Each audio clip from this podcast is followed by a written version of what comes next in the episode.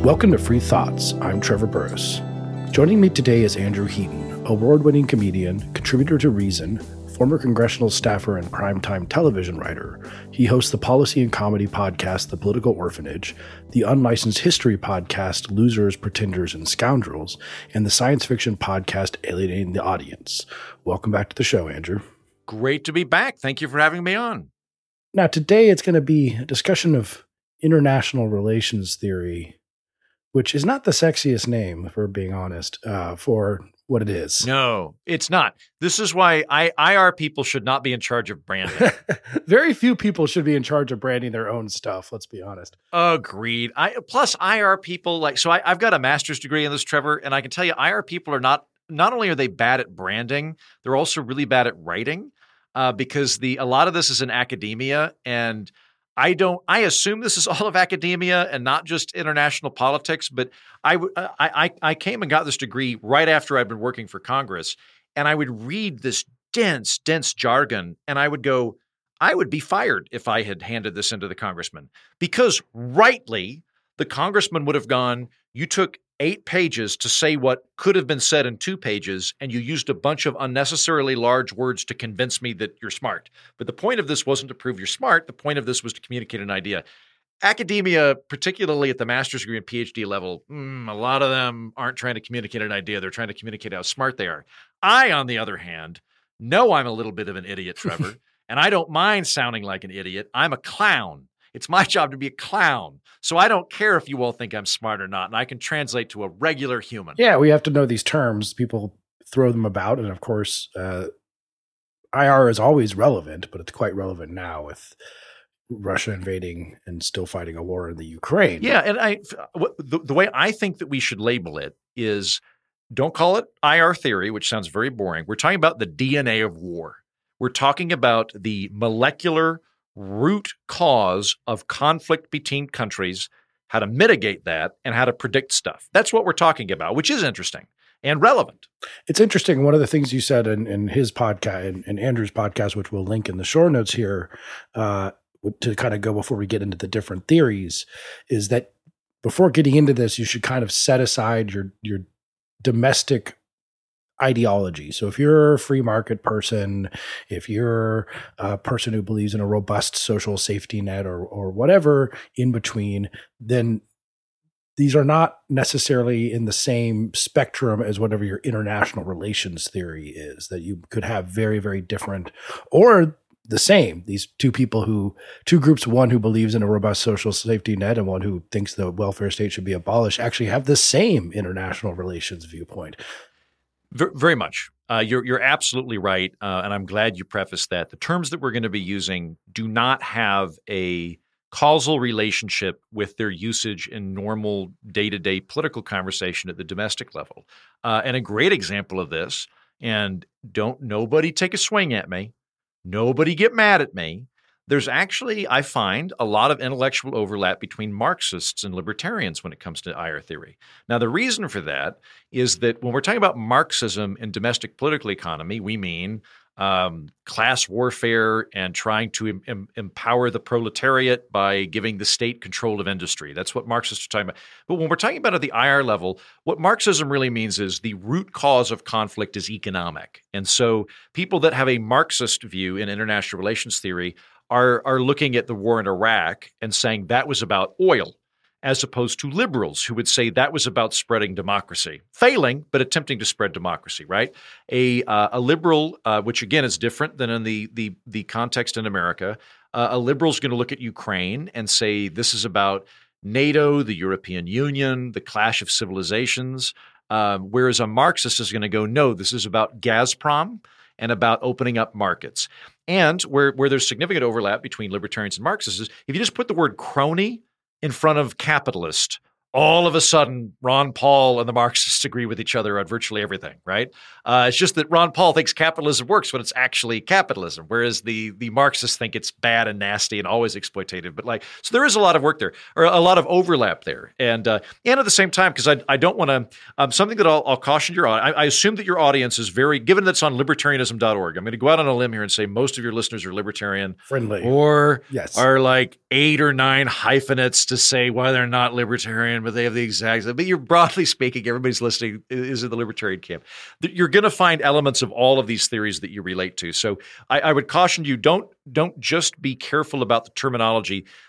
Give yourself the um, the mental breathing room to not try to figure out how to apply your libertarianism to these theories because they really are separate. And you have an opportunity to think for yourself and think anew and not just try to glom onto what strikes you as libertarian because as you'll see there's a lot of common commonality with liberalism as well which is about markets and about uh, about democracy and, and and the liberals again different than domestic liberals IR liberals see their founding fathers as John Locke and Adam Smith, who are libertarian heroes, right? So, uh, so you get to kind of you you get to piece together your own cool bo- boutique worldview when we get into this. Well, let's do that. Let's uh, start with the one that it seems in my life has been most discussed, or which is realism, uh, or is like the backdrop theory to some extent. Yeah, uh, where pe- people modify right. it, um, and and you and especially in the 20th century, which is of course when we get this entire field of IR to come into play. But you know, realism and the two cataclysmic world wars that we had, they kind of played together uh, and a causal relationship there. Yeah. So, and, and backdrop theory is a really good way to describe that because realism is kind of the fundamental backdrop theory. Um, I, I am increasingly coming to the position that the other theories don't so much disagree with realism as they they want to tack on an asterisk. So, realism is at its nut uh, an idea that uh, there is no global policeman, there is no global mayor or court system or anything like that. States are all interacting with each other in an anarchy, like the Wild West. And everybody's got guns trained at each other. We're in a Mexican standoff.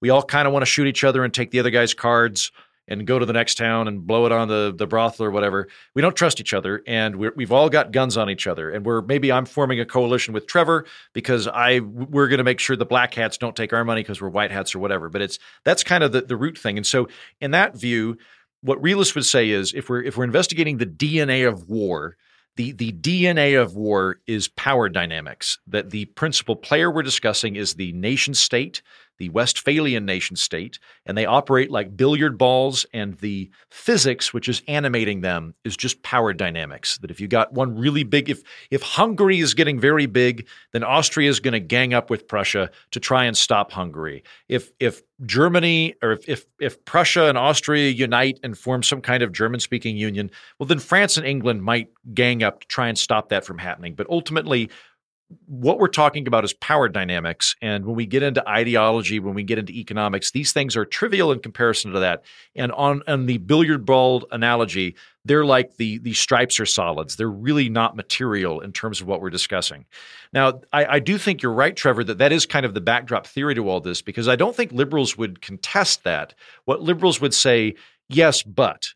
Uh, that that yes, power dynamics are the predominant thing we're discussing here. We're not going to disagree with that. But whereas a, a realist would say power dynamics, uh, you know, the, just the military power between nation states is 90% of what we're talking about, a liberal would go, eh, let's say 70%. But there's a remaining 30% that's that's still important that that we you need to acknowledge and that that's going to make a, a material difference the interesting thing I'm going to bring, going to maybe jump ahead in some sense, not necessarily we have this outline, but what you just the analogies the, the examples you just gave of if austria and germany get together maybe france and england will will try to get together too but th- there's a backdrop there which you describe which is the social constructivism thesis that i feel like is being almost assumed which is that well why austria and germany and not Austria and Italy. There are German speaking parts of Italy, but not most of Italy. So why, why did why would these nations happen to be the ones that form together? And I think that's an important thing. We, we we can't take it for granted, and that stuff, of course, changes over time. But that's the social constructivism aspect. There are there are historical ties, there are language ties, there are religion ties that make certain groupings make more sense than other groupings. Right. I'm I'm glad that you did that because I've I've now done this style of interview several times in the last week. Nobody else, Trevor, has brought up social constructivism to the point where I just do it at the end. I'm like, by the way, there's a thing called social constructivism. But I move on. Uh, yeah. So whereas realism is concerned with power dynamics, social constructivism says we are very concerned with individuals and relationships. So uh, power, like like realism, think Otto von Bismarck, think Cardinal Richelieu, think of people who are looking at a map of Europe and going, I don't care about anything other than the size of your army and the army coming after me. And I'm going to team up with people to fight the bigger army. That's realism in a nutshell. Social constructivism is going, yes, but. Yes, that's yes. But the fact that you, Otto von Bismarck, are in a German speaking country, and I, who live in, uh, in uh, Bavaria, am a German speaking principality. We have separate armies, but we, we have some commonality here that's going to make us predisposed towards each other more than we would be towards France. And a, a more modern example we could do is uh, Canada and Cuba are not the same country uh, as America. There were three separate countries. But if if Canada suddenly doubles its military defense spending, America's not really going to freak out about that. If Cuba did, maybe we'd think about that. Um, if or if you know, given how massive our military budget is, let's say we don't care either way and we think it's cute. Uh, if if Britain suddenly doubles the amount of nuclear missiles they have, we're not going to care about that. If North Korea doubles the amount of nuclear missiles they have, we are going to care about that. And social constructivism comes in and it points out these various relationships across the board. There's ethnic relationships, there's shared history. You know, we we we share a border with Mexico and Canada. I actually don't know what the trade relations are. We might have more trade with Mexico. I don't really know. But I think broadly the average American that speaks English as their first language probably feels more of a commonality with Canada than we do with Mexico even though we are separate countries, right? Um, you you have this religiously, where you know historically England might feel more inclined to team up with the Netherlands and the German principalities than with France because it's Catholic, and uh, you know we we might you might have situations where Muslim countries feel more inclined to hang out than than than not. Um, you have dynastic relationships where. Uh, you know, my cousin is the arch is the queen of France, so I'm less likely to go in. That kind of thing. Um, so the, the, the, problem with social constructivism is uh, it, it is so granular as to not be useful predictively, I think, which is why it's really not a, a massive theory within American foreign policy circles, nor anywhere else that I can think of. Uh, because with realism, you can go, well, if it's all billiard balls, we know that if if uh, Ukraine dramatically increases its military, it's probably going to provoke Russia. We can look at that and make a, a, a, regular, a reasonable inference from that. With liberalism, which we'll talk about in a minute, we can say if there's an authoritarian regime over here, we know that authoritarian regimes and democratic regimes don't like each other and don't trust each other. So we can infer that if this authoritarian regime is becoming more authoritarian, there's an increased likelihood of conflict between its neighbors that are democratic. Social constructivism is so there's so many factors there that it's almost just good after the fact to explain why something didn't work. Uh, like like I, I, would I would call the social constructivists when you're about to launch the tanks.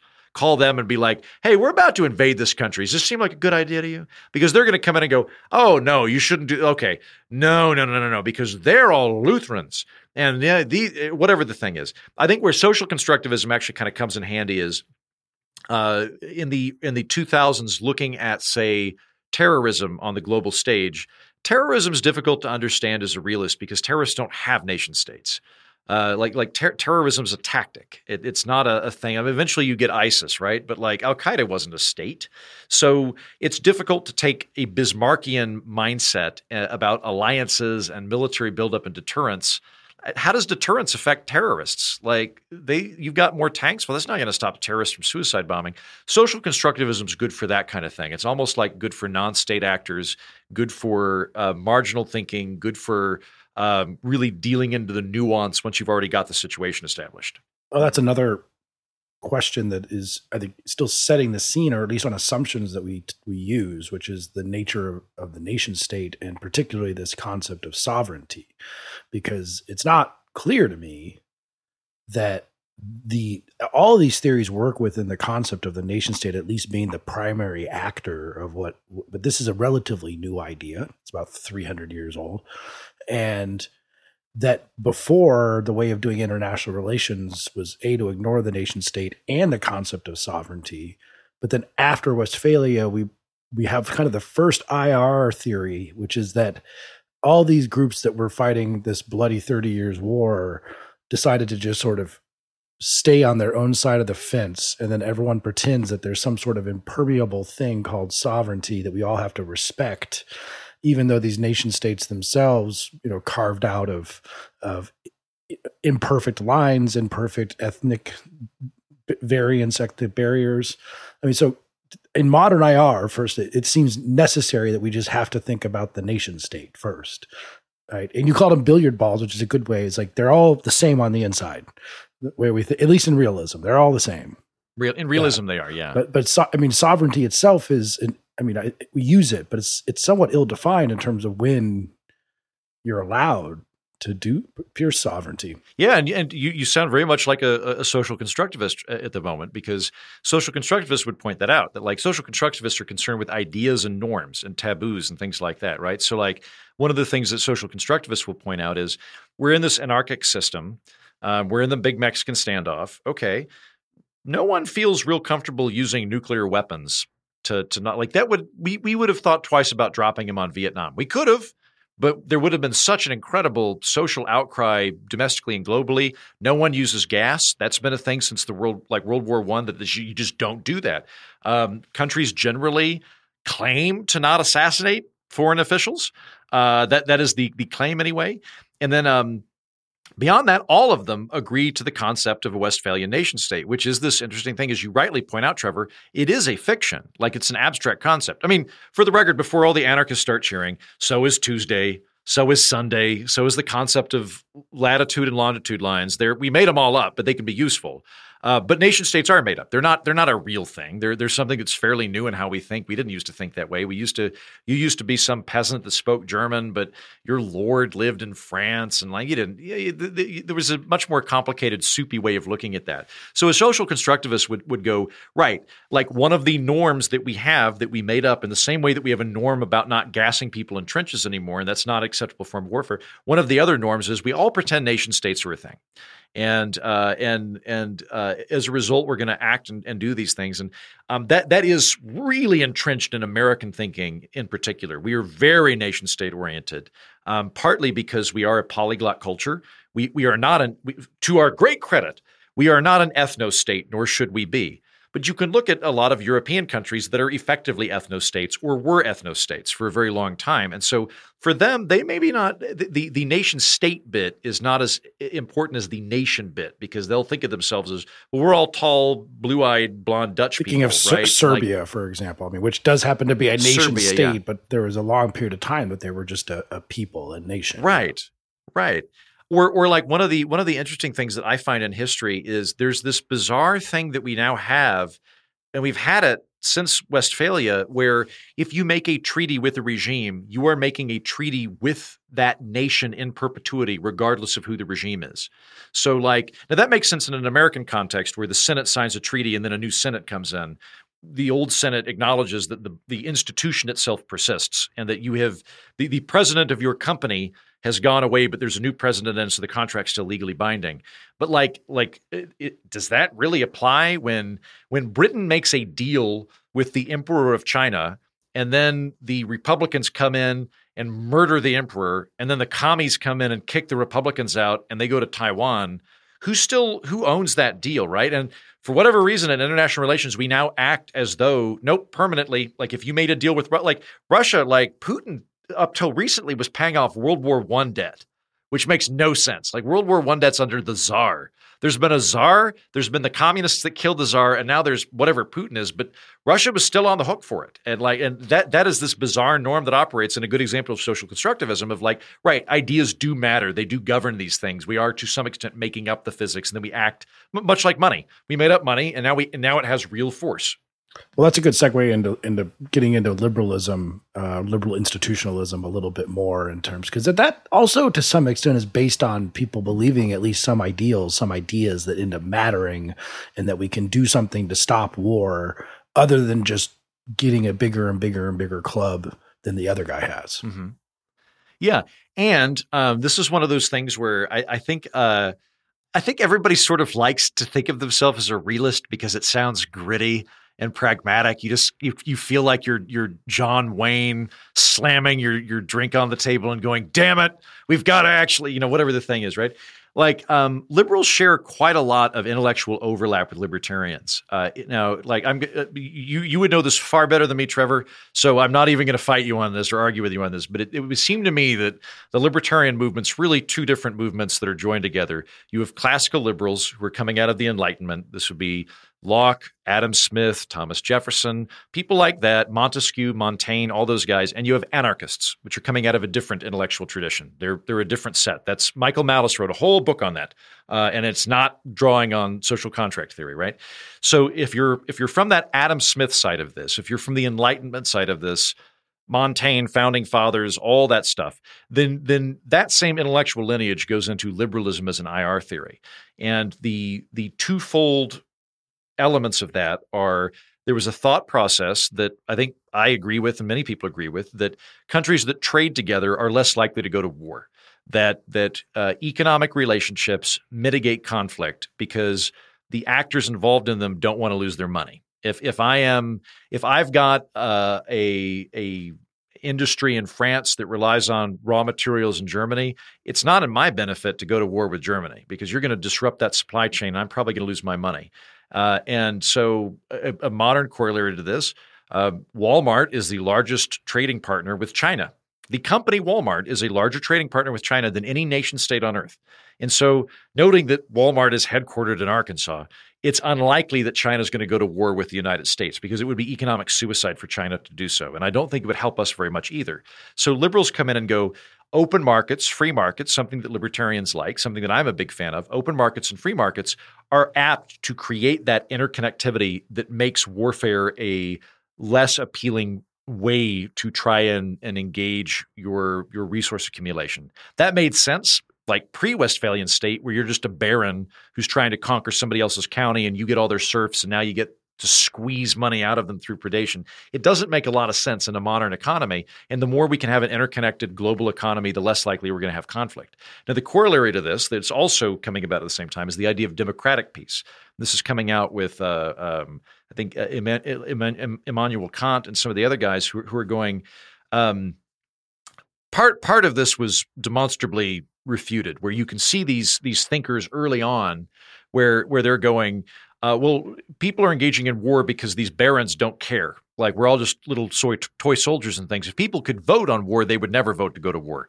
Cut to World War One, cut to World War Two. It turns out uh, bougie people a lot of the time like having their ego connected to the nation state that they're a part of, and they like the idea of beating other ones. That's not true, but there's still some salience there in that uh, democratic regimes do experience war weariness more quickly than other ones do. So if we are a democratically elected country and we are going to war and now we're not really sure why we're there, but we have rationing and our taxes are higher and our teenagers keep getting killed, we're more apt to go, you know what, screw it, I'm going to vote for the other guy next time.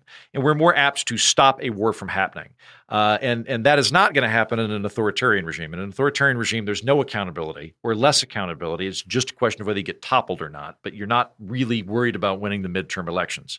Um, there's also the idea that um, autocrats are more likely to be belligerent, according to liberal theory. The idea that they're more apt to solve things, they're more apt to try and say, uh, shore up popularity domestically by going to war.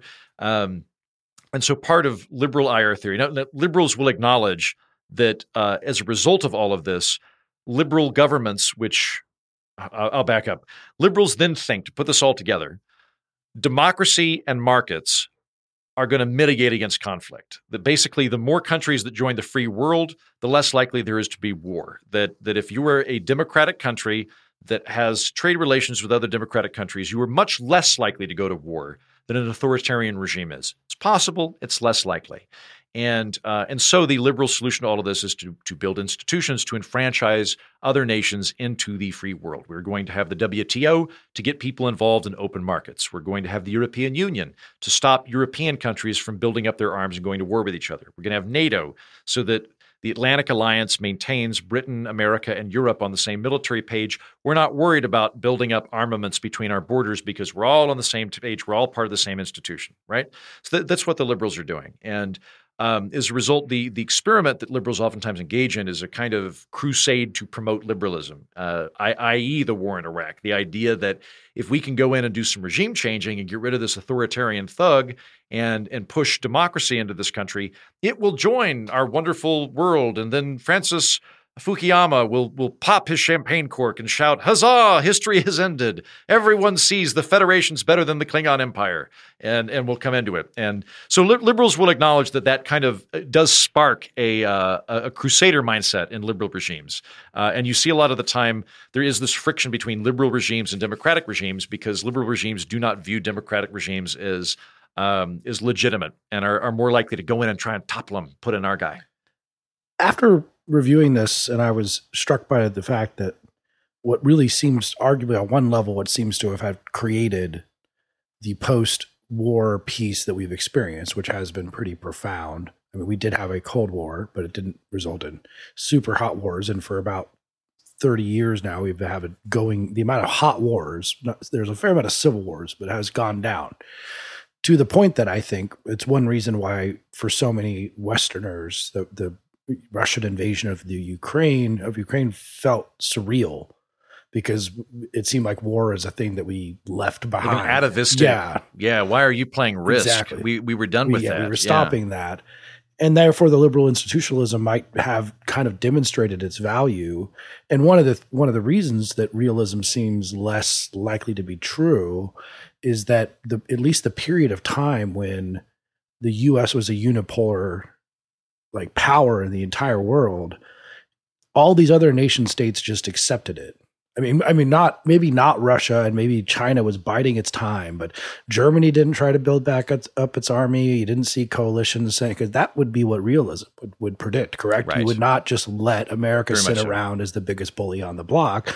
So maybe the UN and all these institutions that sometimes libertarians are prone to making fun of, maybe they actually have they're effective. They're not maybe great at peacekeeping and they don't have an army, but there's some nature of those institutions and the iterative game that happens that means that they're they're actually more effective than the cynics would think so. Yeah, and you're you're absolutely right about that. The, the Cold War, the conclusion of the Cold War, largely discredited realists for a generation, um, where uh, like you can go back and read realists talking about how the Soviet Union will outlast Coca Cola. And like that was not the case. The the you literally have Gorbachev doing a Pizza Hut commercial in my lifetime. So that that was not the case. Um, uh, yeah, according according to, to classic realist theory, nation states are going to achieve some kind of equilibrium. That if you've got one big guy and a bunch of little guys, the little guys are going to band together to stop the big guy from pushing them around. And you had during World War One and World War Two, you had a multipolar uh, multipolar world where there's a bunch of great powers. There's France and Germany and Russia and so on and so forth. And then during the Cold War, you went from a multipolar world to a, a binary world of two superpowers. And the world was uh, bandwagoning, which is a, a, realist perspective, around these two these two superpowers. Either you were the Soviet Union or America, or you were generally speaking, you're in one of their two orbits. Uh, according to realist theory, and you can see this at the conclusion of the Cold War, realists were like, well, that's it. Germany and France are going to make a comeback because in 92 or 88 or whatever that was, the, the two countries that seemed to have the most kick ass economies and had previously had the most kick ass armies were Japan and Germany. So it was a thought that, like, yeah, when, when Russia is now wheezing and falling over and, and dying, these two countries are going to rise. And that didn't happen uh, like what, what we ended up happening for about 20 years is, is what a, a man named John Ikenberry, who's a, a, liberal theorist, calls the American system. Uh, and that we lived in a unipolar world in which America had just become a global hegemon. And nobody, like, there, are terrorists throwing rocks at us, but there's no one seriously thinking about in any way countermanding the the military hegemony of the the United States and the American system. And there was this kind of nice idea for a while that countries were getting with a program. Uh, you know, China was liberalizing its markets. That's the reason China is wealthy today because they quit being such dumb commies, and uh, they were they were to some extent liberalizing their government. Um, Russia seemed like it was friends with us again, and so realism looked like it had been proven wrong, and and liberalism was the way to go. And uh, I think realists are basically now saying, right, you it wasn't going to be immediate. There was going to be a period of readjustment, but ultimately the world is going to go back to its default position, which is one of realism. Um, to the so to the discredit and to the credit of liberals, um, liberals used to be called idealists, where, where there was overlap with idealists. And I won't go fully into this, but um, there, there's significant overlap in the form of Woodrow Wilson. Hold back your bile, libertarians. I we all agree. Yes, yes, Woodrow Wilson. Uh, but but in terms of the the IR contributions he had, he started the League of Nations, which was an attempt to ban war, and it went disastrously wrong. America never even joined. Uh, World War II happened, so it's it's completely useless in that regard. And realists point to that and go, "This is stupid." And I think realists and libertarians can both look at the United Nations and say, "This is ridiculous." Like, who do you have on the Human Rights Council? You've got like Iran, Russia, and some fill in the Blankistan country where they Libya. Libya, right? So you're like, well, this this is a joke. But but it doesn't matter because the most powerful guy at the United Nations is the dude who makes gift shop prices since it doesn't have an army or the ability. I think that's fair. But there are liberal institutions that have done a very good job that I, I think need to get a shout out. Uh, the European Union is a good example of this. Now, when I say that the European Union has done a great job, I'm not talking about like technocrats are smarter than national governments and that kind of. We're not talking about that. We're just talking about has is anybody seriously worried about Germany invading Belgium since the instigation of the European Union? Does anybody actually think Sardinia needs to defend itself against France? No. The answer is no. The European Union has been a wild success in terms of keeping Europe from fighting Europe. Uh, NATO, I think, is another good example of this. Now, um, we, we can talk about the efficacy of NATO and all these different things, but NATO's been good at keeping the Europe, uh, uh, Europe, America, and Britain militarily on the same page, where we are not at all concerned with having defend ourselves from each other. There is no concern that the United Kingdom needs to worry about being invaded by America. There's no concern Canada needs to be worried about it, right? Institutions have, to a great extent, bound these countries together, which is a liberal position. Uh, and uh, and I'm everybody hates the WTO. I like the idea of the WTO, which is basically if you're in the WTO, you can't charge people higher tariffs than other members of the WTO. Everybody has to have the lowest possible tariff applied to all members, which is good because I want open markets. I don't want there to be any protectionism. The WTO is good against militating against that. Um, so yeah, those are those are kind of the the the broad strokes against them. Uh, I don't think the UN's a very good example of a liberal institution in terms of efficacy. However, I will give credit to the International Atomic Energy Agency, which I do think has been very good at stopping nuclear proliferation. Um, you know, they're they're the ones that watchdog the uh, Nuclear Non-Proliferation Treaty, and um, a couple of countries have backed out of that, um, notably Iran and North Korea. But a bunch of countries were like, "Yeah, we'll give up our nukes." Um, South Africa was a nuclear power. Ukraine was a nuclear power. And uh, one of the things people are getting wrong right now is uh, there's this sort of purported idea that America promised we would defend Ukraine if they gave up their nukes, which is not what we promised. We promised we wouldn't invade Ukraine if they gave up their nukes, and we haven't. So, uh, and and generally speaking, I'm going to say probably best that less countries have nukes than more nukes, and and these institutions have arguably been effective at doing that. Which brings us to, uh, unless you want to go to a different direction, it kind of brings us to this fault line between the realists and the liberals insofar as Ukraine goes because no, that's exactly where I was going next. Great. Yes. This is this is on one level the way you've described liberalism seems like the the liberal world order, the democratic world order, ganging up on this petty autocrat. Yes, but there's also there's the pure realism, which is arguably what Putin is playing. Yes. And so there's a kind of conflict there that Putin's just purely a realist in terms of how much he feels threatened by encroaching institutions around. That him. is very much my take. Uh, my my my take from where I'm at is I, I think liberalism is um, like to, to go back. They're not completely antithetical to one another. I think liberals, if you really get into it, are effectively realists plus nuance, and it's they're they're saying yes, it's ninety. Uh, realists are saying it's ninety percent power 10% who gives a shit. And liberals are going, it's 70% power, but it's 30% economics and it's 30% the type of regime you have. So, yes, power is very important, but it's not universally decisive. Um, where I'm at, I think liberalism is very useful in terms of keeping allies allies. So, if we're talking about how to keep France and Germany buddies, liberalism is good for that, and it's useful for that. And the institutions that liberals have built are good and useful for that. Um, realism's really good for analyzing thugs. And I think that that's what we should be doing. And, and as you point out, I don't, I do not think Vladimir Putin is going home and reading Ikenberry or John Locke or whatever. I do not think he's. I think he's looking at this in terms of guns, and he's looking at this in terms of money. And I think the Chinese are doing the same thing. And I think authoritarian regimes, in particular, should be understood in terms of realism.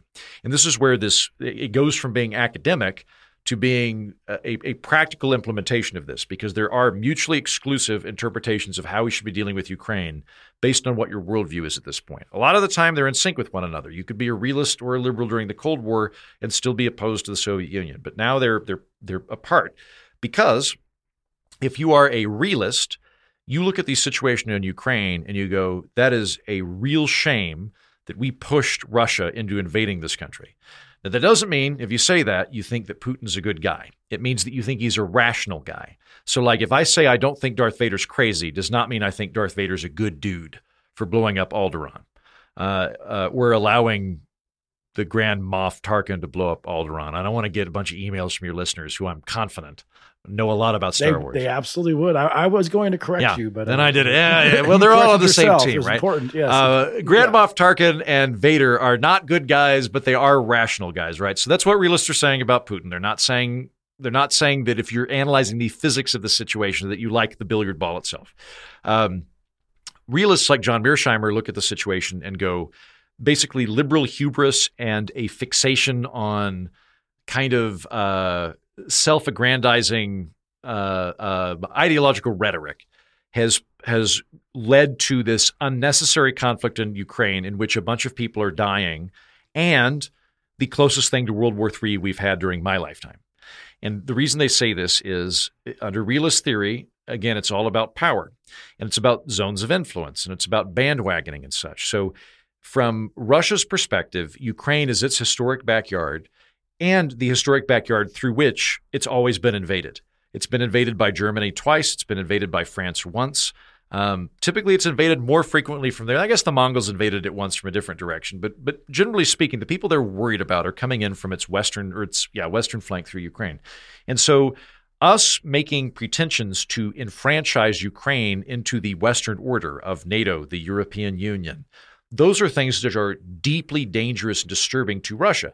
In the same way that if Vladimir Putin were to strike up a tripartite alliance between Russia, Mexico, and Canada, we would view that as an existential threat. If Russia were putting in missile attachments in Vancouver and Puerto Vallarta and Baja California, we would freak out about that. And we wouldn't let them we would definitely invade Canada and Mexico if they thought about doing that, without question. If Mexico wanted to, if Mexico was going to let China put in Air Force bases in Baja California, we would seize Baja California. And that's realists are saying, yeah, it turns out they're playing by the same rules we are, or rather, they are concerned about the same things we are, notably existence. And that in the same way we've got the Monroe Doctrine, and we're not we're definitely not going to let people right in our backyard team up with what we consider great power rivals. Russia feels the exact same way, feels equally threatened. And the timeline that they have, I think, works pretty well for that. Uh, they they look and go, look, in 2008, George W. Bush, in the throes of this post-Soviet liberal utopia, Francis Fuk- uh, Fukuyama, you know, the West is one type thing, goes, hey, the Cold War's over. It's time we invited in Georgia and Ukraine. And he, he says declaratively, it is not a question of if, it's a question of when. Uh, we are, uh, to uh, TBD, we are inviting Ukraine to join NATO. Uh, by all accounts, Vladimir Putin goes into a fury when this happens. Uh, a month later, he invades Georgia. Remember when McCain was talking about going into Georgia? And we're like, that happens a month after America says we're going to invite Georgia into, which would be like, like Russia saying Manitoba is going to join the Russian Federation. Um, and ever since then, we've been slowly bringing Ukraine closer and closer to us. And I won't go through the whole timeline here, but the most salient one recently is in November of last year. Uh, the the American government, the Biden administration, uh, several other governments, but most notably the Ukrainian government, do naval military drills in the Black Sea. Now that would be as if Russia were doing naval drills in, in cooperation with Canada in Lake Superior. We would definitely take a dim view of that. And so the thinking in realist circles is we have needlessly provoked a fear response and arguable existential threat for the Russian Federation by threatening to bring Ukraine into our orbit. And so, what has Russia done? It's invaded Ukraine to wrench it back and either send a message that they're not going to allow it, or to fall on annex it, or to topple their government and put in another guy, whatever.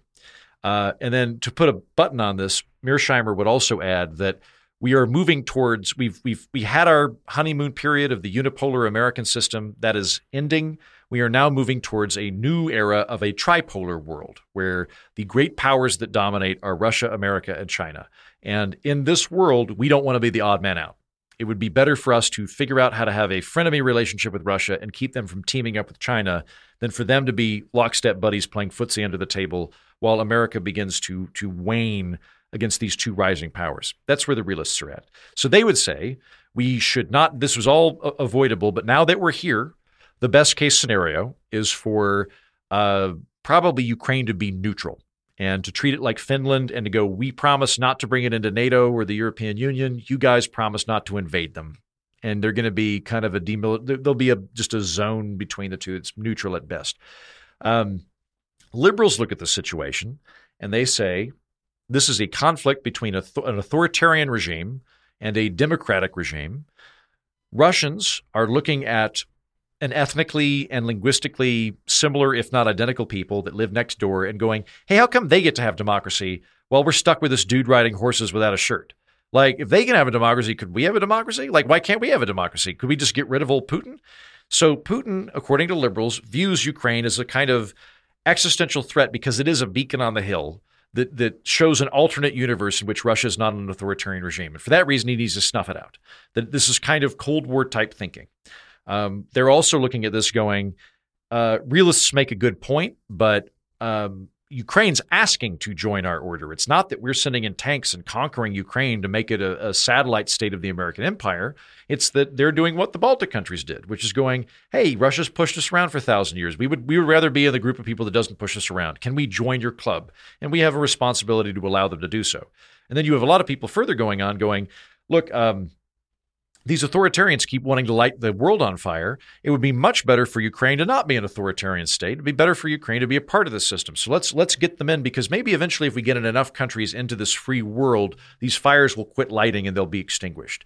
So uh, I, I don't know that the the liberals are full on saying we should enfranchise uh, Ukraine into NATO and the EU, but they're thinking about it, right? That was a big thing about a month ago now, three weeks ago now, where the EU had formally allowed Ukraine to enter the the accession process. Now, I think that was probably lip service, but nonetheless, they're signaling that we are open to you joining our order as opposed to being neutral or part of the Russian Federation. So, and uh, to to make it very t- what is it TLDR? This is a new thing I learned. TLDR. Uh, realists are saying give Russia its backyard and the conflict will go down. Liberals are saying we need to add these trouble spots into the peaceful world of the free world with its markets and democracy. And these are juxtaposed to one another. You can't have both. Well, and Putin is the other side of this too that make I mean it's relevant in terms of what the concerns we would have is that Putin is not exactly a fan of democracy and liberalism, uh, and if he were to go into the countries that he wants, he would make them much they would they would be living autocratic regimes, and he would be much poorer and they would be much poorer and and and living less fulfilling lives. And I mean, on that question though, because of Putin being the way he is, I don't know a ton about him, but but a little bit. How much should we just be analyzing Putin like I mean, just I mean, this is not a this is this is different than traditional yeah, IR. Yeah. Right? This is this is just practically speaking, what should people at the Pentagon be thinking about? Yeah, when it's one person, when it's not you know these decisions made by more diverse institutions, it's just Putin decided to invade a country because he's got he's been reading Russian history apparently for two years and is super obsessed with his legacy and the dying Russian culture and the old Russian Empire. Right? Isn't that where we just throw IR out the window and say, no, this is just uh, explaining what happened and why is just a method of explaining Vladimir Putin?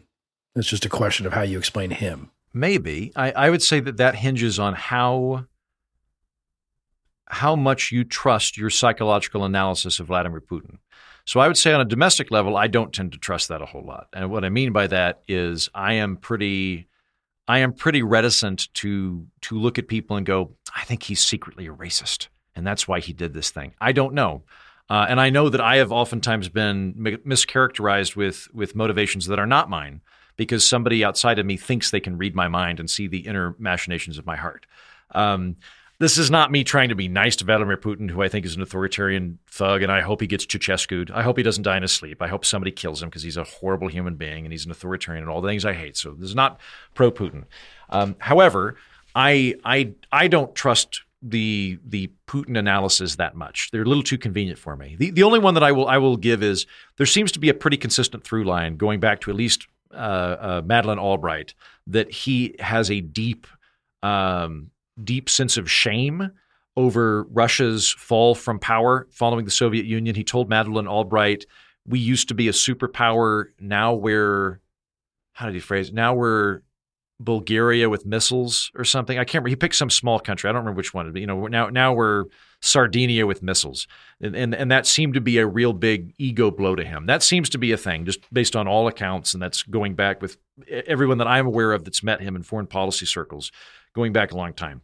Where where I where I get kind of squirrely on it is a lot of the uh, old guard neocons kind of just think he's nuts. I've heard I've I've got a lot of neocon friends and uh, and and they'll like you know he's crazy and he he knows he's nearing his death, and so he wants to he wants to make his mark before he dies. And I'm like, uh, I may, I mean, possible in the same sense that anybody could go crazy, but that just to me seems a little convenient. Anytime you don't like a person and you're like, and he's nuts, I'm like, eh, I think that's a good opportunity to to reinvestigate the the the heuristics and mechanics through which you're looking at something when you're doing that.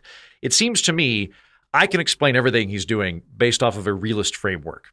I don't I don't have to make any asterisks looking at him from realism. Everything he's doing makes total sense to me when I put on my Otto von Bismarck hat. Um, I don't really want to have to go take a psychology course to understand Vladimir Putin, and I'm not sure if I do that I truly will, particularly given how opaque he is and how opaque that regime is. So I, I don't know how useful that would be. I don't know what we would do different uh, based on that, other than like, I guess we all buy more canned goods because we might go to nuclear war because he's a madman. given this toolkit that we've been discussing, this fr- these frameworks, these ideas, is there? Are you willing at all to, at least at the maybe thirty thousand foot view, make any predictions about what or what we should be looking for uh, in maybe within different frameworks? So if we're in the realist framework, if if Putin is a realist, then we should be looking for him behaving, continue to behave in this way, and probably continue to go push maybe into the Baltics. Uh, definitely opposing Finland and Sweden entering NATO.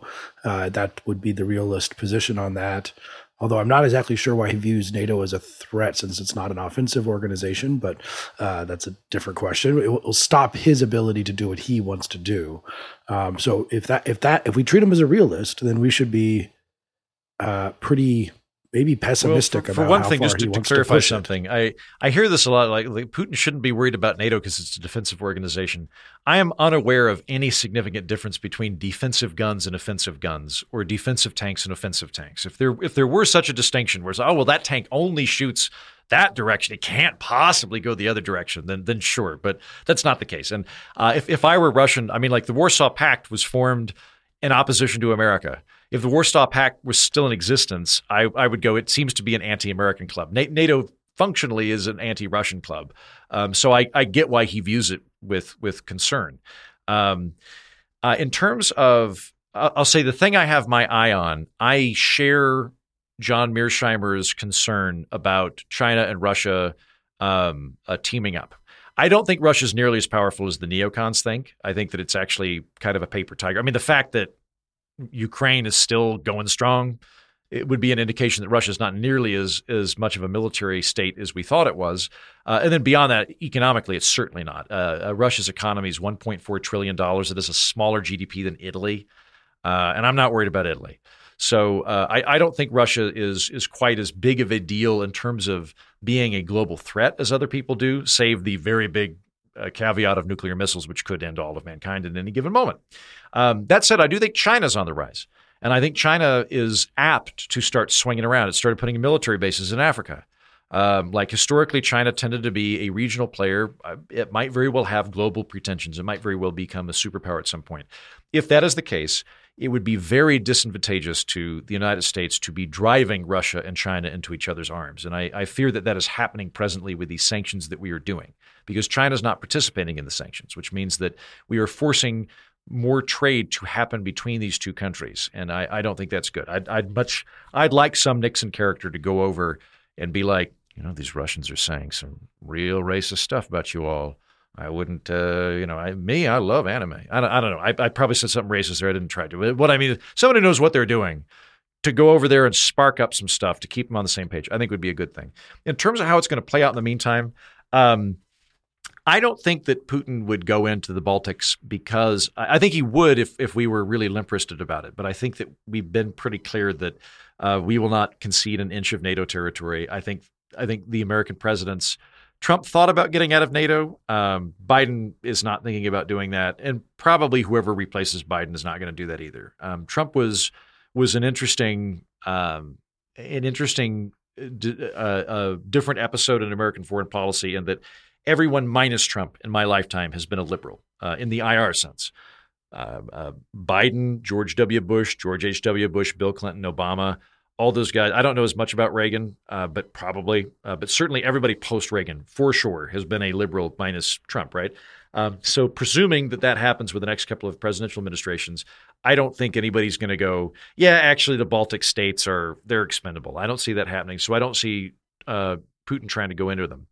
Uh, what I see happening is I think there's going to have to be um, some face saving mechanisms for Ukraine where uh, Russia's going to be able to declare victory. It'll just redefine victory as however they want it. They, like, well, our goal, as we've said from the beginning, was to purge the neo Nazis from the eastern provinces. And having accomplished this, mission accomplished, and they'll go home.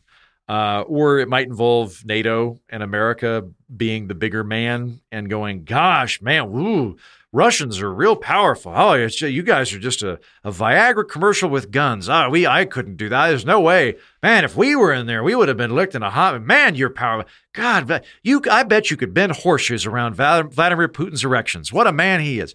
Uh, and and do that, and then go. Uh, all right. Well, here's what. Since you guys have clearly pulled the day off, here's here's what we. You would be doing us a solid if if you just kept Crimea and then moved out of these places that keep killing you, that have larger, older populations draining you of resources, and allow the Ukrainian government to, like, whatever. I, I could see something happen like that. I think a fig leaf will be needed for him, uh, and and I don't care. I don't. I, I don't think that his. It's it's not like we're going to suddenly be destabilized by doing this. And I also don't think that. I, think all of the reports of Vladimir Putin. Um, uh, barely holding on to power are wildly exaggerated. I uh, like Reddit which I think is way more fun than Twitter and way more fun than Facebook. Reddit has all these posts I keep seeing about how like Vladimir Putin sent his his mistress and their kids to be in Switzerland, and uh, there's now taste testers and all these things. And the impression you get is that oh, and I read an article the other day that like the oligarchs had picked his successor if they decide to whack him. Good luck with that. I don't think that's going to happen. Uh, I, I I think a a billionaire sociopath uh, with a, a a couple of decades of entrenched power and a dash of paranoia, I just I don't see him having a palace coup anytime soon. I certainly don't see the Russian people rising up and getting him. Um, on on my show on the Political Orphanage, I do bonus episodes behind the paywall. Uh, my friend Maxim Lott uh, was just over there. He left during the shelling. He left during the conflict. Um, not he was in Moscow, I should say. He left when Moscow was shelling Ukraine. Um, he's maintaining relationships over there, and I was talking to him both about legitimately conducted polls insofar as they exist, and also Maxim straw polls. And the only the only portion of the population that thinks that the war is bad is uh, 18 to 24 year old females. Everybody else thinks, broadly speaking, we should be over there. Um, and the the position on on uh, while there are admirable people in Russia that are risking their livelihood, if not prison sentences, to oppose the war and oppose Putin's regime. And my hat is off to them. They are they are heroic and they deserve our, our praise. They are the they are not emblematic of the country as a whole. Uh, what what appears to be the country as a whole is one that is broadly uh, resigned to Putin and not agitating to overthrow Saddam Hussein esque guy. I, I just I don't see that happening. I think Putin's going to be there for a while. Um, be great if that wasn't the case, but I, I don't I don't think it's going to happen. So um, I think that they're going to reach a kind of stalemate and then and then have a fig leaf and leave. I think Ukraine has bloodied Russia's nose so hard. I do not see a situation now where Russia just installs a puppet leader. Um, I think that's what they thought was going to happen. I don't think that's going to happen. I, I think that they're going to get a fig leaf, which is going to be Crimea. Maybe they'll, I, I, very likely, the Donbass and the other eastern provinces that Russia sees that are majority uh, ethnic Russian become a, an independent country. Uh, I don't think Russia will want to annex them because it won't be worth it to them economically. Um, so maybe something like that. Um, and, and that's what I think is going to happen. But I'd say keep your eye on Russia and Ukraine. I think that that's, that's something that could be a lot more dangerous in the future.